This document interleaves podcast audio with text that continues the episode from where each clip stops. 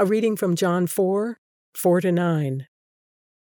Now he had to go through Samaria, so he came to a town in Samaria called Sychar, near the plot of ground Jacob had given to his son Joseph. Jacob's well was there, and Jesus, tired as he was from the journey, sat down by the well. It was about the sixth hour. When a Samaritan woman came to draw water, Jesus said to her, Will you give me a drink? His disciples had gone into town to buy food.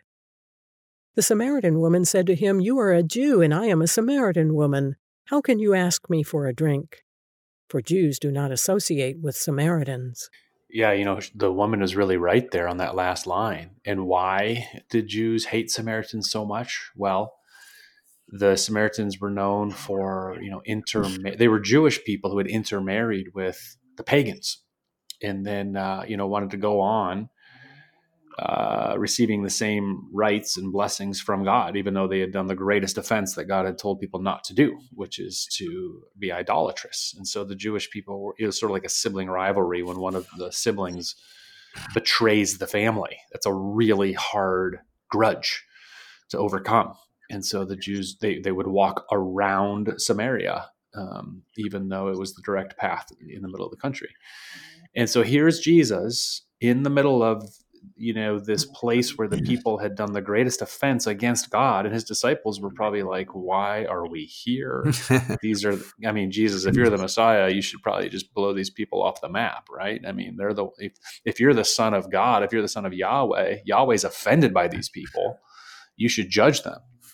And yet all of a sudden he's sitting down at the well with this woman, not only a Samaritan, but a scandalous one, a one, you know, supposedly deep in a sin, a life of sin.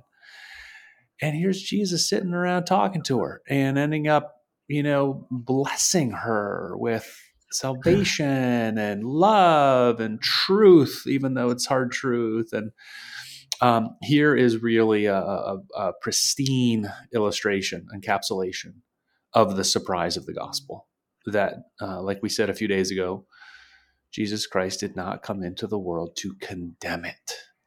No, he didn't come to condemn that woman like maybe the disciples were expecting him to, um, but rather to save her. Same is true for us. We are that Samaritan woman. We are the idolaters. We are the ones who have betrayed our first love and and fallen off and uh, still expect the same blessings from God like the Samaritans might have. And yet Jesus comes and he doesn't condemn us. He not only talks with us like he did with the Samaritan woman, teaches us, tells us truth, but he lays down his life for us. That's the surprise of the gospel. Thanks be to God.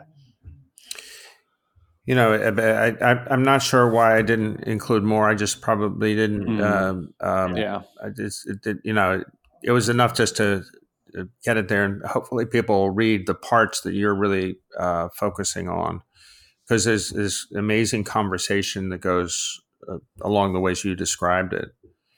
Uh, but it also reminds me a little bit of uh, Nicodemus, the, the, encounter with Nicodemus. Uh, we don't know if Nicodemus was a kind of a quiet believer or not, uh, but it's a conversation essentially Jesus, Son of God, is having with worldly people, whatever their position is. She could be, not be more worldly. Mm-hmm. She's been married several times. She's a, a, a, bit of an outcast, actually, even mm-hmm. within yeah. an outcast group. Right. Yeah. So, kind of not the kind of person you would imagine that Jesus would is, would spend any time, and yet he spends a lot of time with her.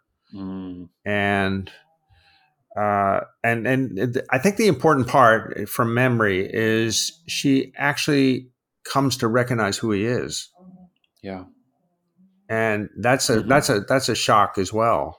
Yeah, because uh, usually she, uh, she'd be so you know overwhelmed by him. But I mean, she has this long discussion that's not here, but it's worth going and reading it because I think you did a you know wonderful job of of explaining. Uh, you know, mm-hmm. uh, Jesus doesn't reject anyone actually what really happens is we reject him.